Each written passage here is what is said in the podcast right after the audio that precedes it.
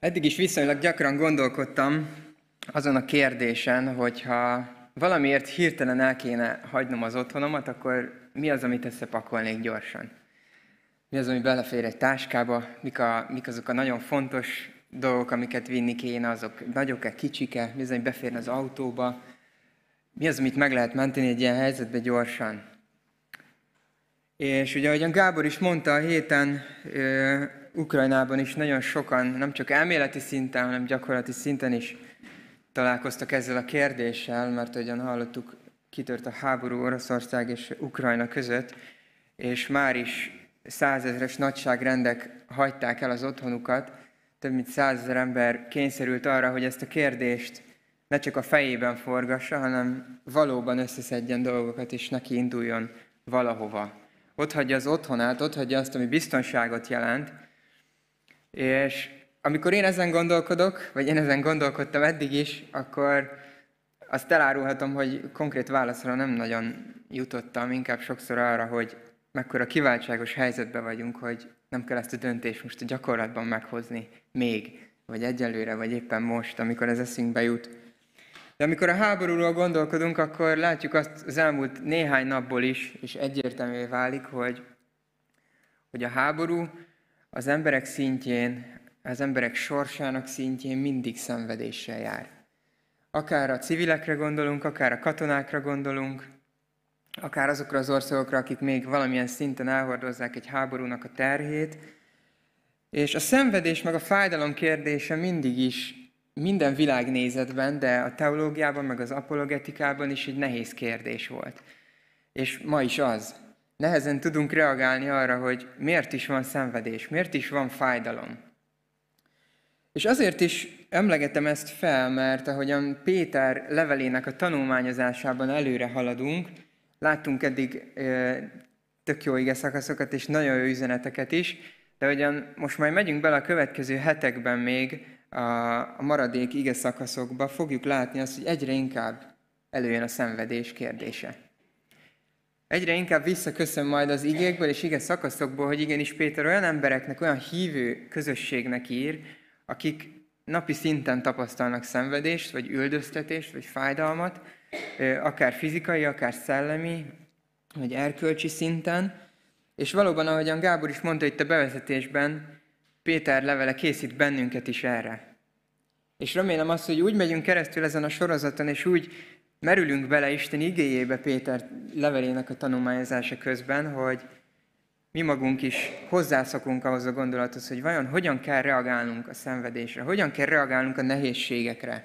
Mert hogy ilyenek ma is érnek bennünket, csak talán a mérték egy kicsit más. És nagyon fontos itt látni azt, hogy Péter elsősorban talán hívő közösségnek írja ezt a, ezt a levelet, olyanok, akik, olyanoknak, akik már megtértek, olyanoknak, akik ismerik Jézus Krisztus, mint személyes megváltójukat. És nagyon érdekes az, hogy Péter nem a levegőbe beszél. Ugye Bence nagyon jól kifejezte azt, hogy ő, ő hogyan érezte magát, amikor a házasságról kellett beszélnie. Péter nem így beszél a szenvedésről, meg nem így beszél a bátorításról, hanem egy olyan Péter beszél itt, egy olyan Péter írja a levelet, aki igenis tudja mi az, hogy szenvedni. Tudja mi az, hogy megpróbáltatásban részt venni. Ugyanis például, ha visszaemlékezünk a, az apostolok cselekedeteinek az első történeteihez, amikor a gyülekezet elkezdett kialakulni, akkor felidézhetjük, ahogyan az apostolok, ahogyan Jézus tanítványai, vagy ott az első századi hívők hirdették az evangéliumot, beszéltek arról, hogy Jézus a Krisztus, és hogy őt lehet követni, meg őt lehet elfogadni megváltóként. A zsidó nagy tanács, aki abban az időben, meg abban a térségben irányította a, a, a hitéleti dolgoknak a menetét, többször behívta az apostolokat, és meg kifejezetten megtiltotta nekik, hogy Jézust hirdessék. És az ötödik apostolok cselekedeteinek ötödik fejezetében olvassuk azt a történetet, amikor nem csak szóbeli fe- fenyítést kaptak, vagy szóbeli megrovást, hanem azt olvassuk ott, hogy behívták a, aztán az apostolokat, miután tanácskoztak, és akkor megverették őket, és nyilván megtiltották nekik, hogy Jézus Krisztust hirdessék, viszont ott azt olvassuk ezekről az apostolokról, meg ezekről a hívőkről, hogy és aztán ők úgy jöttek ki, hogy örültek annak, hogy, hogy szenvedhettek Jézus nevéért. És amikor ezt olvassuk, akkor ez döbbenetes, mert konkrétan ezt mondja ott az ige. hogy ők pedig örömmel jöttek ki, azután, hogy megverték őket, és kiváltságnak tartották, hogy Jézus Krisztusért szenvedhettek, hogy, szem, hogy elszenvedhették ezt a verést. És tudjuk Pál életéből is, és látjuk Pál életében is, hogy igenis része volt az életének a szenvedés, a nyomorúság, sorolja több helyen, hogy miket élt át, ugye őt meg is kövezték és túlélte, vagy többször szenvedett el botítést, meg megveszőzést, meg bebörtönzést, meg hajótörést. És valahogyan, ahogyan ezen gondolkodunk, és Péter levele föl fogja hozni a szenvedés kérdését, az jutott eszembe, és az bátoríthat bennünket ma, és ezzel a gondolattal szeretném, hogy indítsuk ezt a mai kis gondolkodásunkat az ígéről, hogy hívő emberként fel kell vértezzük magunkat azzal a felismerése, hogy a szenvedés nem az ellenségünk. A szenvedés nem az ellenségünk.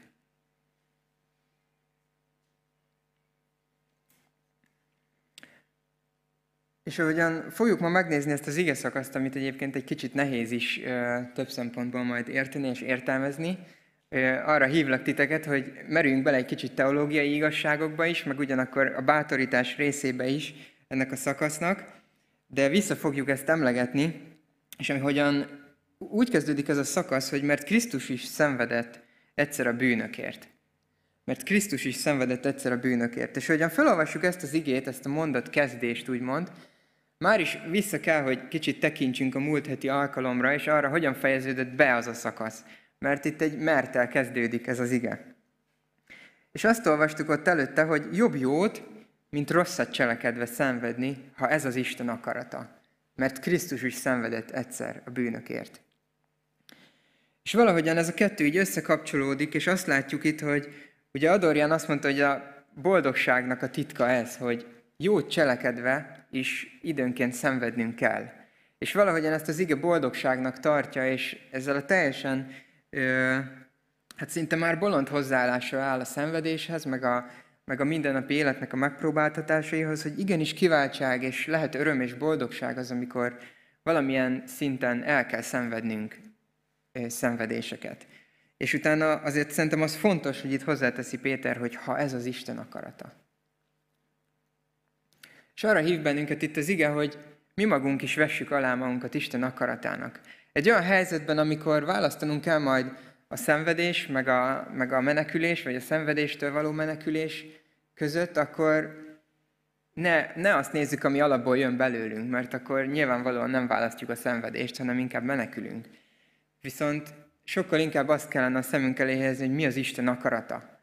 Ezt kellene kutatni, hogy mi az Isten akarata ebben a helyzetben elszenvedni a szenvedést, vagy elmenekülni a szenvedés elől. És ahogyan látjuk azt is, hogy mert Krisztus is szenvedett egyszer a bűnökért, az igaz a nem igazakért, fölidézhetjük azt, amit énekeltünk is itt, amikor Jézus a szenvedése előtti estén ott volt a Gecsemáné kertben, és ugyanebben a helyzetben volt.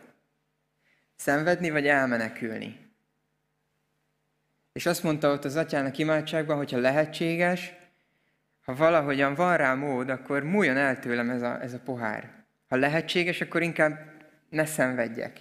Ha lehetséges, ne kelljen végig mennem ezen, ami előttem van, mert tudta, hogy mi van előtte. De mindazonáltal legyen meg a te akaratod. Erre volt készen Jézus, hogy alávesse magát az Atya akaratának.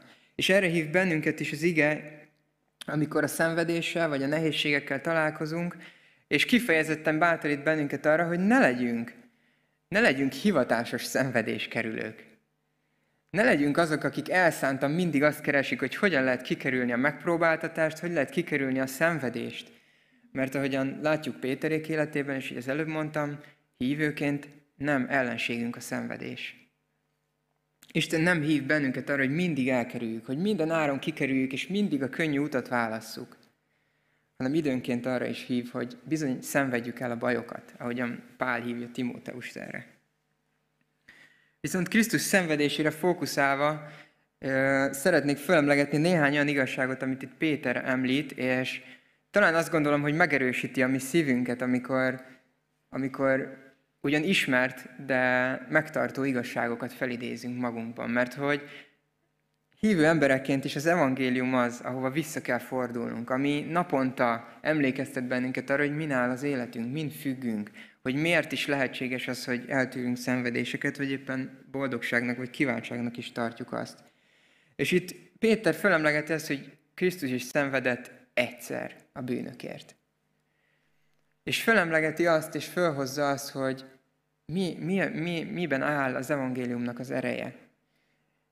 Miben áll a mi megváltásunk, a mi nagy üdvösségünk. És a zsidókhoz írt levélből tudjuk, hogy az Ószövetségben a főpapok évente egyszer bementek és engesztelést szereztek a nép és a saját védkeikért is.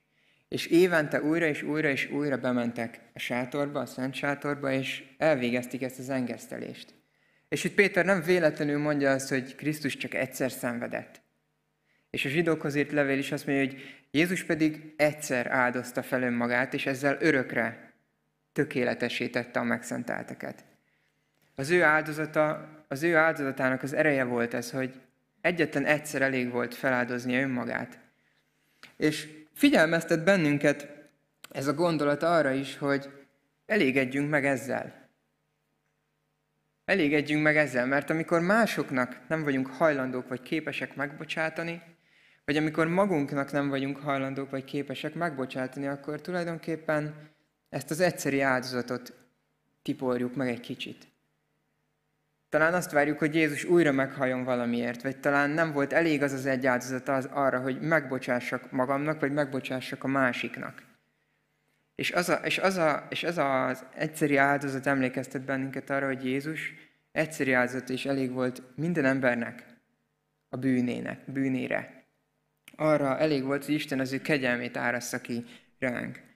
És nagyon érdekes az, ahogyan két dolgot szeretnék még felemlegetni Jézus áldozatával kapcsolatban. Az egyik az, amit János 10-ben mond Jézus, hogy azért szeret engem az Atya, mert én, mert én adom oda önmagamat. Ez egy önkéntes áldozata volt Jézusnak. Nem kényszerítette rá Isten, nem kényszerítette rá senki, nem kényszerítette rá se ember, se szellemi lény. Jézus önmagától döntött úgy, hogy feláldozza magát.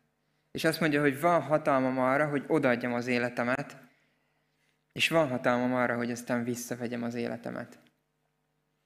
És Jézus nem csak fizikai, hanem szellemi szenvedésen is keresztül ment, nem csak megkorbácsolták hanem, és meggyalázták, nem csak keresztre feszítették, és valóban széttárta a kezét a szegeknek a kereszten, hanem elválasztódott a mi bűneink miatt az atyától is.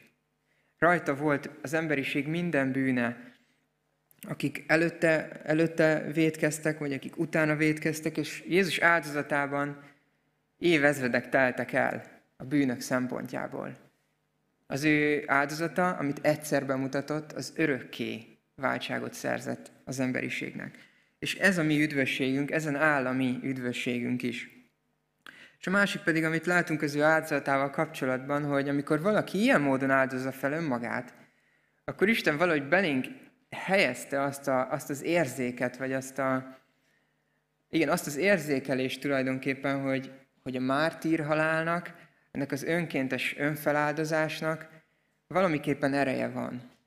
És amikor Jézus meghalt a kereszten, akkor azt írja az evangéliumi beszámoló, hogy, hogy földrengés lett, hogy föltámadtak emberek, elsötétült a nap, és Isten világossá tette abban a pillanatban, hogy itt nem csak egy ember meghalt, hanem valami olyan történt, ami az egész örökké valóságra hatással volt.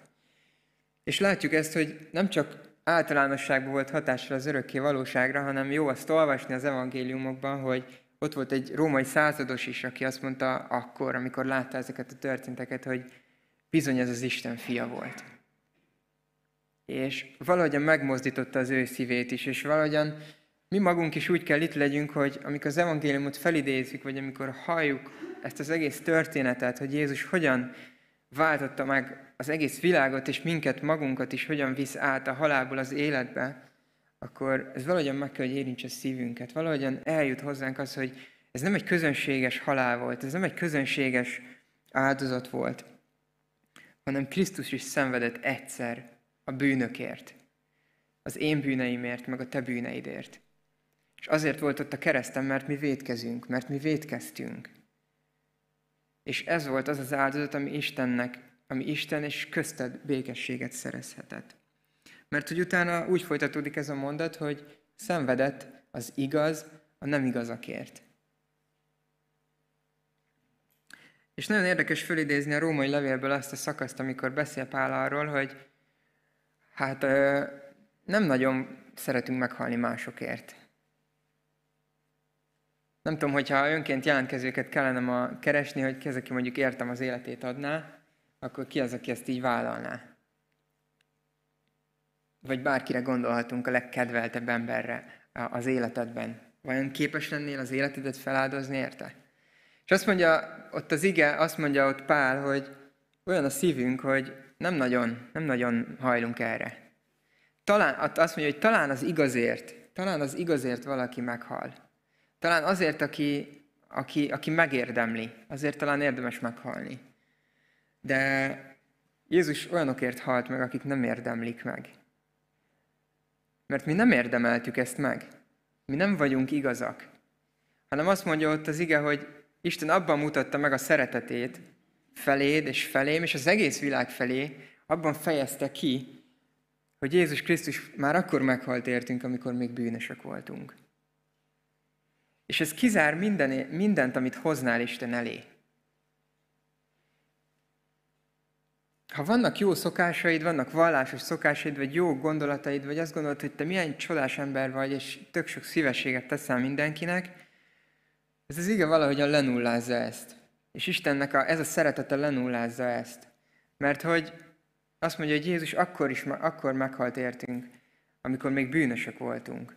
És tisztává teszi előttünk, hogy nem tudsz mit hozni Isten elé.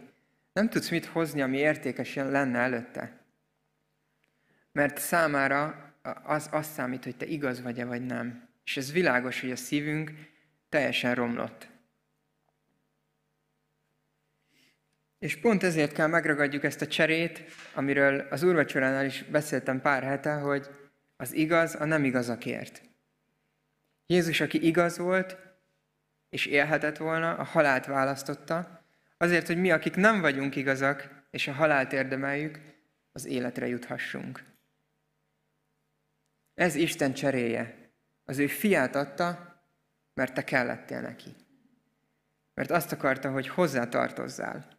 És ezt olvassuk ezután is, hogy Jézus nem hiába való áldozatot mutatott be, nem olyan áldozatot mutatott be Istennek, ami talán tetszik neki, talán nem, hanem olyan áldozatot mutatott be, ami aztán Istenhez vezet minket. Mert hogy azt olvassuk, hogy szenvedett az igaz, a nem igazakért, hogy Istenhez vezessen minket.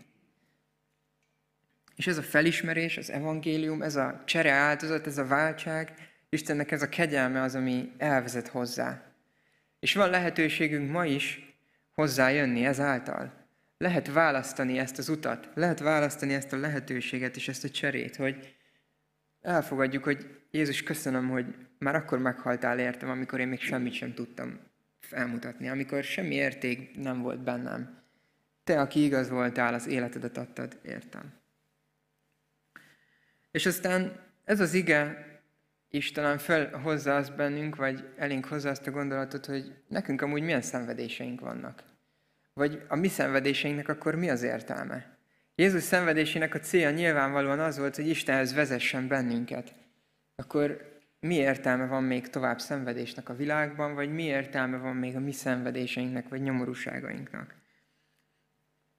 Mert hogy azért vannak és ahogy mondtam az elején is, talán más a mérték, ugye, hogyha most főleg egy háborús helyzetet nézünk, vagy akár egyébként felemlegethetünk olyan országokat is, amik, akik, ahol óriási szegénység van, és éheznek az emberek, az ő szenvedéseik is mások, és fizikaiak, és igenis valóságosak, de talán a mi szenvedéseink ehhez képest nem tűnnek annak, viszont sokszor mégis úgy éljük meg, hogy hát azért vannak nehézségeink. Ez egy nehéz hét volt, ez egy nehéz nap volt vagy éppen elszenvedünk anyagi károkat, vagy elszenvedünk időnként kirekesztettséget, vagy erkölcsi szenvedést, amit, amit a körülöttünk lévő embereknek a, az életmódja okoz. És ezek is valóságos szenvedések, de talán részünk van olyan szenvedésekben is, amik fizikaiak, szükségletekben, akár éhezésben, akár abban, hogy nem tudjuk, hol töltjük az éjszakát, vagy bármi érinthet bennünket, vagy ha most nem is, akár majd egy következő időszakban. És talán Isten igéje arra bátorít minket, hogy, hogy ezekben a szenvedésekben azt lássuk meg, hogy ezek szentséget és tökéletességet munkálnak bennünk. És ez lesz a szenvedésünknek a célja Isten előtt, mert hogy azt mondja ott Jakab az ő levelének az első fejezetében, hogy a próbák, hogy, hogy örülnünk kell ezeknek a próbáknak, amik érnek minket, mert álhatatossá tesznek bennünket a hitben. És a szentséget és a tökéletességet munkálja bennünk, mindaz a nehézség, ami ér bennünket, és amit sokszor nem tudunk jól re- reagálni, vagy jól kezelni, vagy a helyén kezelni. Én magam is ezek közé tartozom, akik, akik meg vannak lőve egy, egy, egy, egy olyan helyzetben, amikor az történik, amit nem akarok, vagy amire nem számítottam.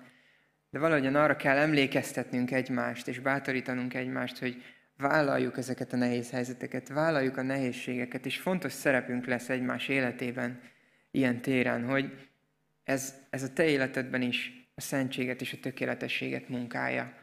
És tudunk egymásért imádkozni, és tudjuk egymás nehézségét is hordozni, hogy egy egy nyomorúság ne elfordítsa a szívünket Istentől, hanem sokkal inkább odafordítsa hozzá. És hogyan olvassuk tovább ezt a szakaszt, talán fogalmazhatok úgy is, hogy kezdünk egyre inkább bajba kerülni. Hadd olvassam tovább a 10, hát igazából 18-tól a 20. versig is elolvasom, ugye, amit eddig, amin eddig gondolkodtunk. Mert Krisztus is szenvedett egyszer a bűnökért, az igaz, a nem igazakért, hogy Istenhez vezessen minket, miután halára adatott test szerint, de megelevenítetett lélek szerint. Így ment el a börtönben levő lelkekhez is, és prédikált azoknak, akik egykor engedetlenek voltak, amikor Isten türelmesen várakozott Noé napjaiban, a bárka készítésekor. Ebben kevés, szám szerint nyolc lélek menekült meg a vizen át. Nem tudom, hogy ti szoktatok-e így olvasni, de saját magamból kiindulok, és talán előfordul veletek is, hogy elolvasunk egy napi szakaszt, talán még az Ószövetségben is nagyon sok ilyen van, hogy elolvassuk ezt a szakaszt is, és Hmm, igen, Krisztus a bűnökért, az igaz a nem igazakért, a börtönbe levő lelkek, oké. Okay. Jó, attól kicsit tovább olvassuk, hogy akkor valami érthető is legyen. Szóval, hogy bennünk van ez a fajta hozzáállás talán, hogy néha átsiklunk ezeken a nehezen értelmezhető szakaszokon, és ahogyan ugye én gondolkodtam ezen a héten, eszembe jutott azért ez, hogy igenis hajlamos vagyok én is erre, hogy hát nem annyira értem ezt, akkor valami, ragadjunk meg belőle egy szót, vagy valamit, ami azért bátorítást jelent. És közben meg Isten bátorítana bennünket arra, hogy, hogy ne térjünk ki ezek, ezek az igék elől, vagy ezek a szakaszok elől, hanem ássuk bele magunkat egy kicsit abba, hogy miről is beszél itt igazából Isten igéje. És vannak olyan szakaszok, vagy vannak olyan igeversek a Bibliában, amit vagy nem értünk, vagy nem is fogunk talán jól megérteni, vagy nem jelenthetjük ki százszázalékos bizonyossággal, hogy mi ezt most jól értelmeztük.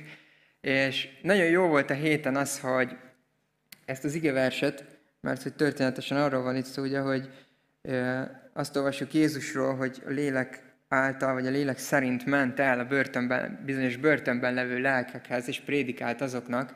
Ez vajon mit jelenthet? És a héten beszélgettünk az ige hirdetőkkel e-mailen erről, és nagyon jó kis beszélgetés kerekedett, és nagyon jó volt megvitatni ezeket a, ezt, ezt az egész igét, hogy ki mit lát ebben, ki mit gondol, mit hallott, milyen benyomása van arról, hogy ez vajon, hogyan értelmezhető, vagy mit jelent. És, és emiatt is bátorítalak titeket arra, hogy ha szembe találkoztok egy ilyen igével hétközben, akkor írjatok rá valakire. Írjatok egy e-mailt, vagy egy üzenetet, hogy hívjatok fel valakit, és beszélgessünk ezekről a szakaszokról, mert néha ezek, ezek, ez segít abban, hogy, hogy kibontsuk a mélységét annak, hogy ez mit is jelenthet. És el hogy keserítsenek benneteket, nem fogok egyértelmű válaszsal és megoldással szolgálni, hogy az ige vajon hogyan értelmezhető és mit jelent akár a mindennapokban számunkra, de három magyarázatot mégis szeretnék hozni, ahogyan sokan talán értelmezik ezt az igét. És nyilván az egyik az, amit ezt, ezt olvasva eszünkbe jut, és ha egyből kérdeznek bennünket, akkor az jön bennünk fel az értelmezés kapcsán, hogy talán Jézus elment, amikor meghalt a kereszten, akkor ő valahogyan elment olyan emberekhez, akik Jézus, akik Noé idejében engedetlenek voltak, nem szálltak be a bárkába, nem hallgattak Noéra, hanem meghaltak az özönvízben. És Jézus ezekhez az emberekhez ment el, és prédikált nekik, vagy hirdetett nekik valamit, vagy az evangéliumot. Ezt sem pontosan tudjuk, de talán ez az egyik értelmezés, és nyilván az is egy nagy kérdés, hogy vajon lehetséges ez, vagy belefér ez a teológiánkba, hogy az Ószövetségben meghalt emberek esetleg esélyt kapjanak a megtérésre, az evangélium megismerése által, a haláluk után. Ez az egyik fajta értelmezés, amit meg kell ítélnünk, vagy meg kell vizsgálnunk, és bátorítalak titeket, hogy mind a három gondolatot, eh, amit most felsorolok, ti magatok ítéljétek meg, és kicsit talán gondolkodjunk együtt ezen, vagy felhozhatunk majd nyilván más magyarázatokat is, és lehet ilyenekről is beszélgetni. Egy második magyarázat pedig az lehet erre az egész igére, hogy kik azok a tömlöcben vagy börtönben levő lelkek, hogy ott a börtönben levő lelkeknél egy másik szót használ a görög, a görög fordítás, mint amikor például Noéra és az ő családjára utal lelkekként.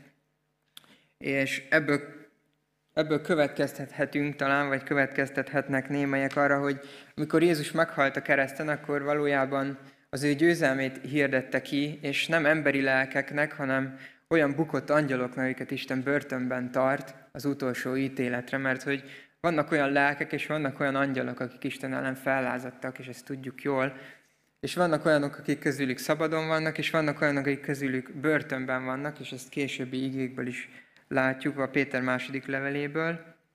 És ez a második értelmezése ennek a szakasznak talán, hogy, vagy lehetséges értelmezése, hogy Jézus egyszerűen csak elment, és az ő kereszten aratott győzelmét hirdette ki nekik, és tulajdonképpen tudatta velük, hogy ő a győztes, és nincs tovább harc. A lelki síkon, az emberek lelkért folytatott harcot ő megnyerte ezzel az áldozattal. És a harmadik magyarázat pedig talán erre az ígére az, hogy e, tulajdonképpen Jézus, amikor meghalt a kereszten, akkor itt azt olvassuk, hogy a lélek által, vagy a lélek szerint ment el börtönben levő lelkekhez. És sokszor ugye beleesünk abba a csapdába, vagy beleesünk abba a csapdába, hogy, hogy a lelki síkon is ugyanolyan lineáris időgondolkodással vagyunk, és azt gondoljuk, hogy, hogy az időtlen örökké valóságban ugyanúgy mennek a dolgok, ahogy itt a Földön mondjuk mennek, és nem tudjuk értelmezni mi az, hogy valaki időn kívül van, vagy öröktől fogva létezik. És ez a harmadik értelmezés tulajdonképpen azt fejezi ki, vagy azt mutatja, hogy Noé, aki a bárka készítésekor az igazság hirdetője volt, az Isten lelke által hirdette azt az igazságot, azt az üzenetet, amit Isten adott akkor az embereknek, hogy egyedül a bárkában lehet megmenekülni, és hogy Jézusnak ez a fajta prédikálása vagy hirdetése a Szentlélek által így valósult meg Noéban, az ő akkori embereinek az idejében. Ez is egy lehetséges értelmezés, mivel hogy arról beszél itt az ige, hogy akik Noé idejében voltak engedetlenek, azokról beszél itt igazából Péter, és hogy azoknak hirdette Jézus a, a, Szentlélek által az igazságot, vagy a megtérés útját. Bármelyik magyarázatot alá lehet támasztani, vagy meg lehet cáfolni különböző érvekkel, meg igékkel, és lehet ezen beszélgetni, és bátorítalak is benneteket, hogyha valakit foglalkoztat ez, akkor beszélgessünk erről. De talán arra is eljutottam a héten, amit az előbb említettem, hogy talán százszerzelékos bizonyossággal nem dönthetjük el, hogy mi a valós magyarázat, vagy miért is beszél itt Péter erről. Viszont szeretnék két tanulságot levonni, amit viszont látunk világosan ebből, és, és azt gondolom, hogy talán gyakorolhatjuk és megélhetjük a mindennapjainkban, hogy az egyik az, amit mi magunk is, amit én magam is megtapasztaltam a héten, amikor itt az igehirdető csapattal beszélgettünk erről, hogy hogy van arra szabadságunk, és Isten hív is arra bennünket, hogy egységben legyünk, attól, mert ebben nem értünk egyet.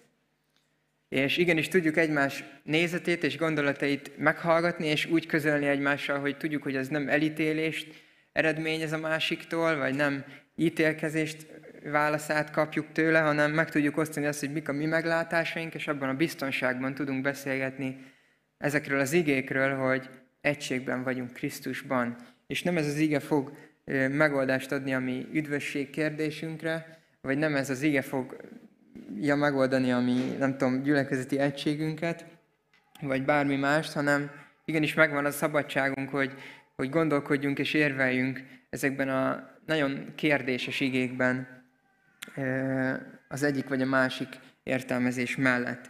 Szóval a kölcsönös tisztelet és az elfogadás az, ami egyébként ezen túl lehetővé teszi azt, hogy, hogy a második gondolatomat, ehhez a második tanulságot, hogy, hogy sokan vannak kint a gyülekezeten kívül, akiknek nincsenek olyan hatalmas problémája, hogy ez az ige vajon mit jelent, hanem még arra várnak, hogy Jézust megismerjék.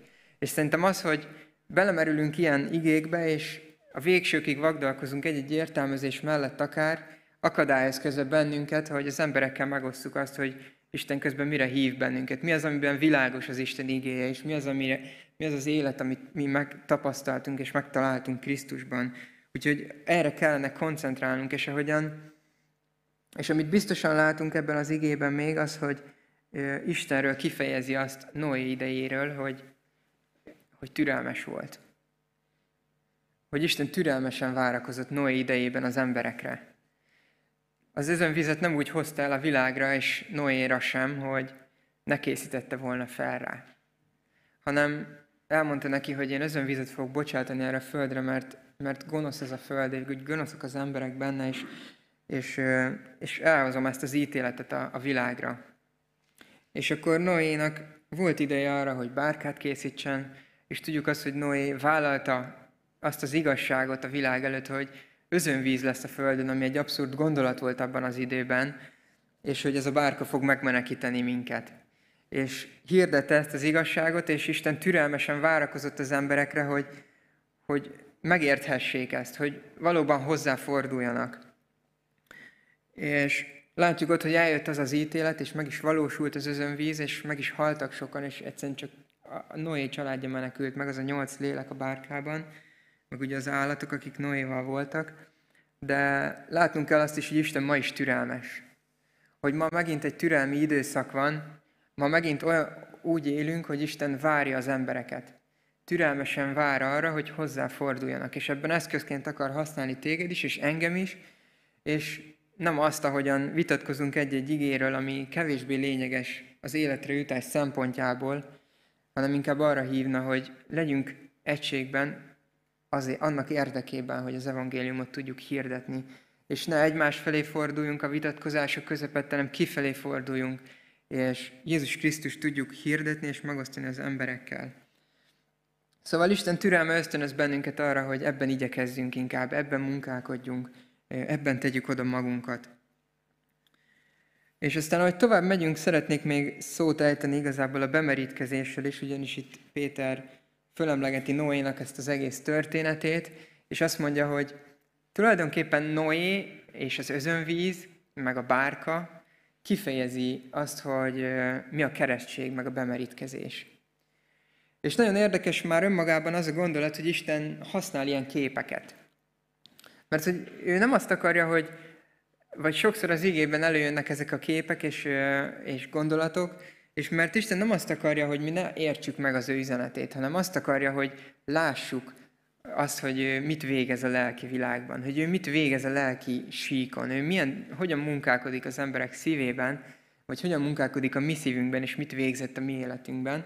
És nagyon érdekes lesz az, hogy a bemerítkezést ilyen módon ki akarja ábrázolni, és ahogyan az úrvacsora, a bemerítkezés is egy olyan szokásunk lehet, vagy egy olyan aktus lehet az életünkben, vagy a hívő gyülekezet, vagy a hívők életében, ami nagyon látható módon kiábrázolja azt, hogy hogyan lehet megmenekülni a lelki halálból az életbe. Mert hogy tulajdonképpen az özönvíz képe kifejezi ezt.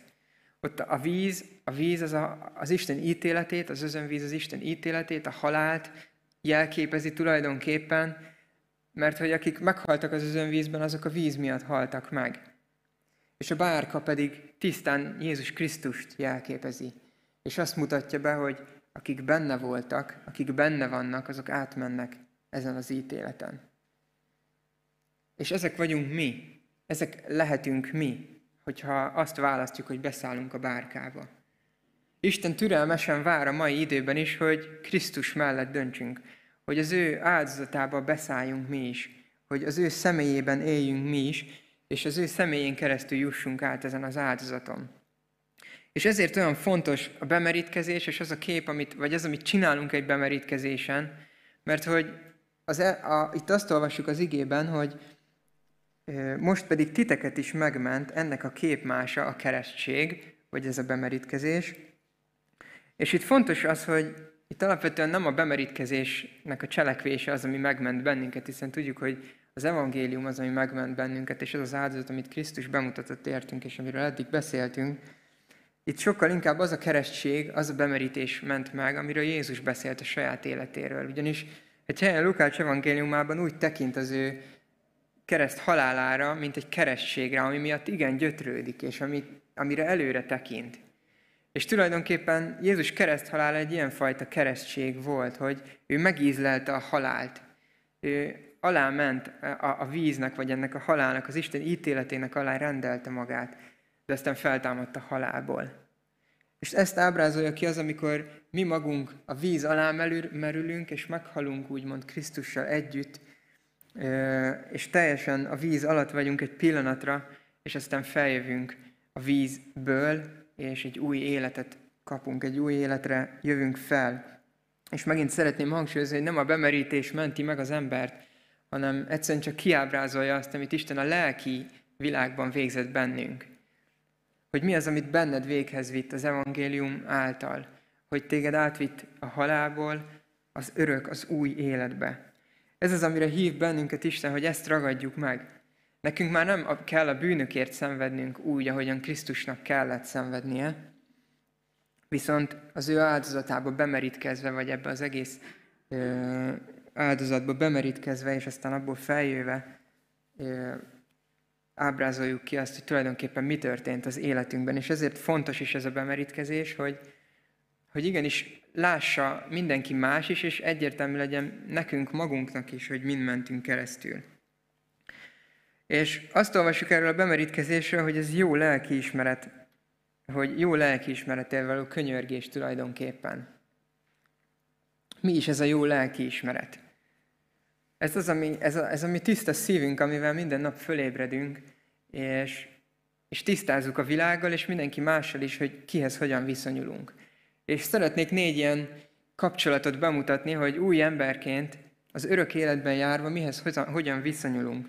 Mert hogy ez a fajta jó lelkiismeret kifejezi Jézus felé elsősorban az, hogy mi szeretjük őt, és akarjuk követni ma is. Aztán kifejezi magunk felé is azt, hogy új teremtések vagyunk, és új életben járunk. Kifejezi a gonosz felé, a sátán felé azt, hogy őt Isten legyőzte ebben az áldozatban, és nekünk örök életünk van, neki nincs többé hatalma rajtunk, felettünk. Azt mondja szintén Jakab az egyik, a negyedik fejezet hetedik vagy nyolcadik versében, hogy a hetedik versében, hogy álljatok ellen az ördögnek, és elfut tőletek. Akik Krisztusban vannak, azok, azokon nincs hatalma a sátánnak. És a negyedik ilyen viszonyulás pedig a világ felé kifejezik, hogy minket Isten irányít elsősorban. Mi Istentől kérünk útmutatást, mi az Isten akarata alatt vagyunk elsősorban, nem az embereknek a befolyása alatt. És ez a négy dolog talán, amire ez a jó lelkiismeret hív bennünket, vagy bátorít bennünket, hogy amikor valóban ezt a jó lelkiismeretet, vagy tiszta szívet éljük meg, akkor ez a négy dolog legyen előttünk, hogy kifejezzük Jézus felé, kifejezzük magunk felé, kifejezzük a gonosz felé és a bűnök felé, hogy mi már nem vagyunk az irányításod alatt, és kifejezzük a világ felé is ugyanezt, hogy mi Istent követjük és Jézussal járunk.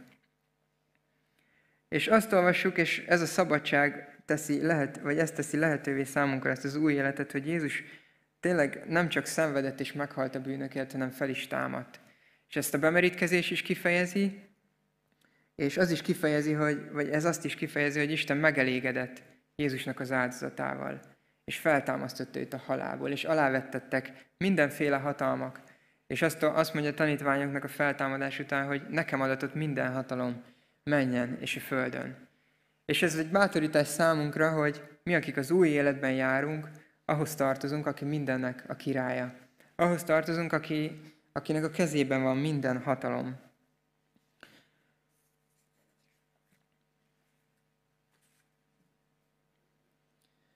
És egy-két, igazából így a vége felé egy-két gyakorlati dolgot szerettem volna csak újra felidézni, amiről így ma beszéltem, vagy beszéltünk, és gondolkodhattunk ezen az igén keresztül, ahol láttuk azt, hogy Jézus szenvedett a bűnökért, és aztán látjuk azt, hogy a vége kiukad oda, hogy mi magunk is új életben járunk emiatt. Örök életben járunk emiatt.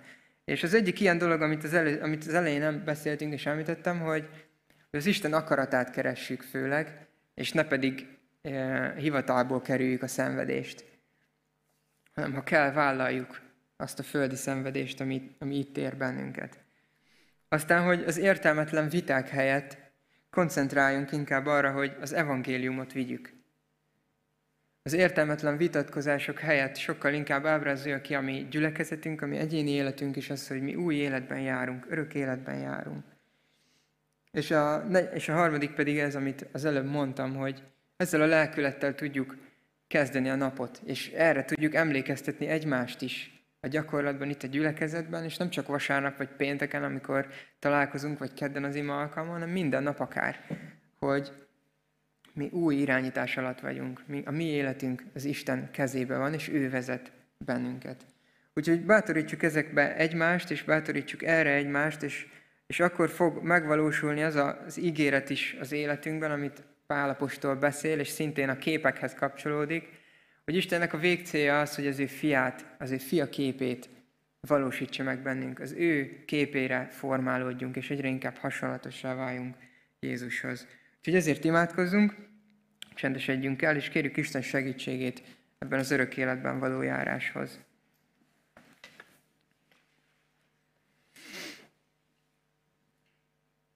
Istenünk, nagyon hálás a szívünk azért a tanulmányozásért, amiben benne lehetünk most. Köszönjük neked, Péternek ezt a levelét, és azt, amire felkészíti a mi szívünket. És nagyon köszönjük neked azt, hogy benned örök életet találhattunk, benned örök életet nyerhetünk, és köszönjük neked azt, hogy a te fiadat adtad értünk. Amikor mi még semmit sem tudtunk felmutatni, amikor romlottak voltunk, akkor eh, ő tökéletesként vállalta az áldozatot és a halált értünk, a váltságot. És köszönjük, hogy újjá teszel bennünket ezáltal, köszönjük, hogy új és örök életben járhatunk, és hogy nem vagyunk már a sátán meg a bűnök hatalma alatt, hanem az életünk dicsőíthet téged.